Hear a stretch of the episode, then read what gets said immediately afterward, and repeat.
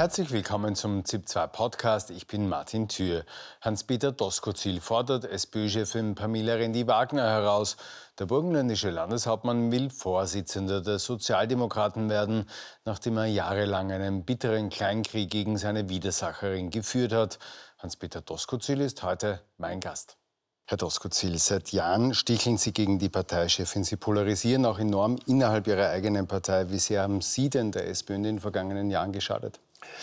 Äh, ich würde das schon relativieren. Das ist immer dieses, was mir immer vorgeworfen wird, dieses Sticheln, dieses Hineingrätschen, ist eine klare inhaltliche Positionierung aus meiner Sicht eine pointierte sozialdemokratische Positionierung, die sich natürlich, und da gebe ich Ihnen recht, entlang von Bruchlinien innerhalb der Partei bewegt. Das sind Bruchlinien im Bereich des Mindestlohnes, im Bereich der Pflege, im Bereich des Wohnens, äh, Mieten. Äh, Beispiel, letztes Beispiel Mietpreissenkungen, aber auch im Bereich der Gesundheit, im Bereich der Ärztegehälter. Und mein Zugang ist, und dazu stehe ich auch, äh, Dinge zu hinterfragen, sich auch stets selbst zu hinterfragen, ob man in der Vergangenheit auch die richtigen Entscheidungen getroffen hat, auf der einen Seite, und auf der anderen Seite gute und beste Politik für die Bevölkerung zu machen. Aber waren das immer die richtigen Entscheidungen? So agiert nicht mal der politische Gegner, haben Sie mal zu Pamela Rendi-Wagner gesagt. Sie fühlten sich von Ihrer Parteichefin an den Pranger gestellt. Das war ein Jahr, jahrelanges Hin und Her, äh, Coram Publico, alle haben zugesehen, aber äh, es hat am Ende nichts verändert und Sie beide beschädigt, oder? Also das sollen jetzt andere beurteilen, ob ein Landeshauptmann, der bei der letzten Wahl eine absolute Mehrheit äh, einzigartig in Österreich in dieser Art und Weise mit einer Alleinregierung im Burgenland äh, beschädigt worden ist durch diese inhaltliche Positionierung. Ich glaube, das können äh, zum jetzigen Zeitpunkt, und daher ist es auch gut, die Mitglieder entscheiden und daher ist diese Mitgliederbefragung aus meiner Sicht auch ganz wichtig. Ich will auch gar nicht so lange in die Vergangenheit blicken. Wichtig ist jetzt hier eine Entscheidung zu treffen und dann aber auch den Versuch zu starten, das ist ganz wesentlich. Da sind alle Beteiligten gefordert, aufeinander zuzugehen. Auf der einen Seite, auf der anderen Seite einen Bogen zu spannen über die Partei. Äh, in den Inhalten, auch in den inhaltlichen Themen und dann sich für die nächste Wahl entsprechend vorzubereiten. Aber blicken wir in die Zukunft. Äh, da kommt ja jetzt ein sehr turbulenter Prozess auf die SPÖ zu. Sie haben in der Partei eine Mitgliederbefragung äh, erzwungen. Das war ja Ihr Wunsch. Jetzt wollen 73 Menschen antreten. Wir wissen noch nicht genau, wie viele es dann am Ende wirklich sein werden. Es gibt kein echtes Wahlprozedere, weil, wie wir, wie wir gelernt haben, es ja nicht mehr eine Wahl sein darf. Eine Stichwahl wird es auch nicht geben und entscheiden wird am Ende sowieso dann erst der Parteitag. Warum sollte so ein dann doch sehr turbulenter Entscheidungsweg dazu führen, dass am Ende die SPÖ geeinter als jetzt ist? Schauen Sie, das ist richtig. Ich habe die Mitgliederentscheidung äh, herbeigerufen auf der einen Seite. Auf der anderen Seite habe ich das, was jetzt dazwischen passiert ist, die Organisation dieser Mitgliederbefragung, dieses Drehbuch, wie alles organisiert wird, das habe ich nicht geschrieben. Das ist sicherlich verbesserungswürdig. Man kann über den Wahlmodus sicherlich trefflich darüber diskutieren, ob das auch zeitgemäß ist, wie das passiert, dass eine elektronische Wahl stattfindet zu einem offensichtlich zu einem privaten Unternehmen, dass auch die Wahlkarten zu diesem privaten Unternehmen geht, dass dieses private Unternehmen offensichtlich auszählt, anonymisiert und die Wahlkommission möglicherweise, das wird sich dann bei der ersten Sitzung zeigen, aber aus heutiger Sicht möglicherweise gar nicht weiß, wer gewählt hat. Ich soll Einblick erhalten und den Notar soll es beobachten, das muss man nur dazu das sagen. Ist, das ist, das steht noch nicht fest, das wird einmal behauptet, aber das steht noch nicht fest. Das ist der Status quo, den ich jetzt skizziert habe. Äh, aber ich glaube, in dieser gesamten verfahrenen Situation, wo wir uns jetzt äh, befinden, ist diese Entscheidung wichtig, weil das darf man nicht vergessen. Die Sozialdemokratie gehört nicht einigen wenigen, die vielleicht irgendwo in Hinterzimmern fraktionieren und sich etwas ausmachen.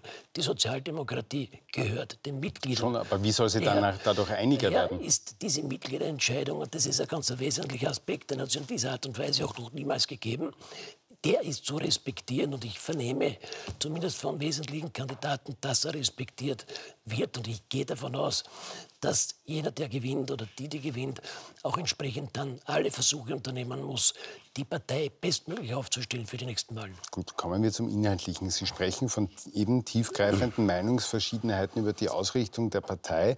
Pamela Rendi-Wagner sagt aber, äh, sie beide seien gar nicht so weit auseinander äh, entfernt. Wo liegen denn die ganz großen Bruchlinien zwischen Ihnen und Pamela Rendi-Wagner? Wenn man sich Ihren Bewerbungsbrief anschaut, lese ich da Dinge wie den Gratiskindergarten, einen Mietpreisdeckel oder das Ende einer Zweiklassenmedizin. Das sind Punkte, die wohl jeder in der SP unterschreiben würde. Schauen Sie, wir haben sicherlich unterschiedliche Auffassungen und dazu das bekenne ich mich auch zur Frage des Mindestlohns. Hier bedarf es natürlich auch in Zukunft auf die Gewerkschaften, keine Frage, aber der Mindestlohn ist ein zentrales Element unserer Politik.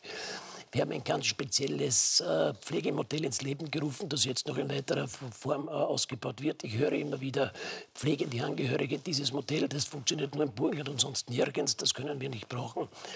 Äh, beispielsweise in anderen Bundesländern. Wir haben klar definiert, wie wir uns vorstellen, sozialen Wohnbau nicht wie es jetzt organisiert ist, äh, über das Wohnungsgemeinnützigkeitsgesetz, sondern auch die Möglichkeit zu eröffnen, dass Mieter Eigentum erwerben können, ohne anfängliche äh, Eigenmittel, auch zum Errichtungspreis des der Liegenschaft. Und, das ist ganz wesentlich, wir haben als einziges Bundesland, und auch das ist ein Unterschied zu vielen anderen, eine eigene Vorgehensweise äh, getroffen, wenn es darum geht, die Lohnerhöhungen diesen Jahres, die besonders hoch aufgefallen sind, umzusetzen, um auch wirklich niedrige Gehälter entsprechend anzuheben. Gut, hohe Lohnerhöhungen, auch das, glaube ich, ist nicht wahnsinnig umstritten in der SPÖ. Aber äh, nehmen wir zum Beispiel den Mindestlohn. Das ist ein Thema, mit dem Sie sehr, sehr oft äh, polarisiert haben, auch in der Partei. Da haben Sie sich mit der mächtigen Gewerkschaft angelegt, waren vom ÖGB-Mindestlohn, Zitat, persönlich enttäuscht und haben sich für einen gesetzlichen Mindestlohn äh, ausgesprochen, was der Gewerkschaft allerdings nicht sehr gefällt, denn die würde das weiterhin gerne über die Kollektivverträge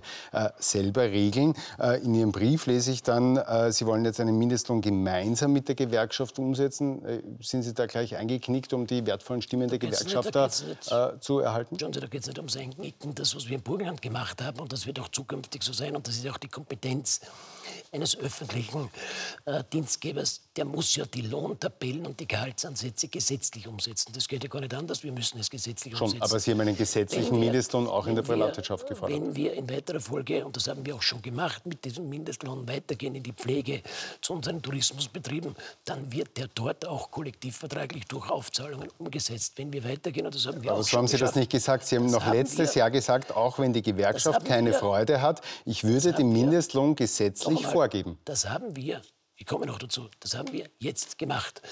Wir haben den ersten Schritt auch schon in die Wirtschaft geschafft. Die Vereinigung der, der, der Raufengärer hat in weiterer Folge, die Innung der Raufengärer hat in weiterer Folge im Burgenland beispielsweise diesen Mindestlohn umgesetzt. Und meine persönliche Meinung ist, wenn wir, äh, was inhaltlich richtig ist, wenn wir es erreichen wollen, dass wir diesen Mindestlohn, und wir liegen mittlerweile bei 2000 Euro netto durch die letzten unterschiedlichen Gehaltserhöhungen, wie wir sie vorgenommen haben und wie nicht das restliche Österreich es vorgenommen hat, wenn wir das umsetzen wollen, dann wird es so realistisch muss auch ich sein, ein Zugen auf die Gewerkschaften geben.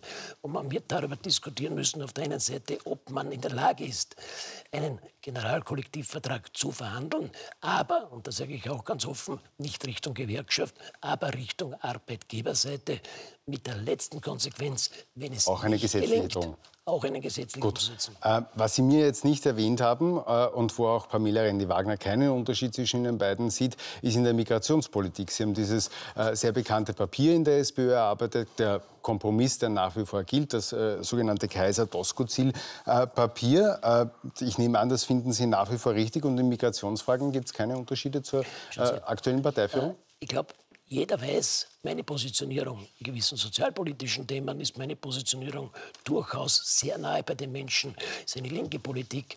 Äh, da geht es mir darum, was können wir für jene erreichen, die wenig verdienen, die nicht wissen, wie es äh, das Leben bestreiten sollen. Aber ich stehe auch und seit jeher für eine klare, auf rechtliche äh, Füße stehende Migration. Schon, aber die steht ja in dem Papier. Gilt das Papier für es Sie nach gilt, wie vor? Natürlich gilt das Papier für Gut. mich, aber, und das sage ich auch, wir müssen uns auch weiterentwickeln. Wenn ich jetzt höre, wie in der letzten oder vorletzten Sitzung des Vorstandes, dass wir dringendst Zuwanderung benötigen, dass in Industriegebieten wie in Oberösterreich, in Linz, Arbeitskräfte massiv fehlen, dass Betriebe in den süddeutschen Raum nach Bayern abwandern, nach Tschechien abwandern, dass Aufträge verloren gehen, dass Wertschöpfung damit verloren geht, dann brauchen wir auch qualifizierte Zuwanderung auf der einen Seite. Und das muss auch mit einer Entkoppelung von Asyl und Migration in Zukunft möglich gemacht werden. Gut, ähm, ein, ein, Unterschied, den man zumindest äh, bis heute öfter gehört hat, war, äh, Sie wollen äh, zwar eine Ampel Ampelkoalition. Da gibt es jetzt wenig Gegenwehr in der SPÖ, aber Sie haben in den Parteigremien bisher nur eine Koalition mit Herbert Kickl ausgeschlossen.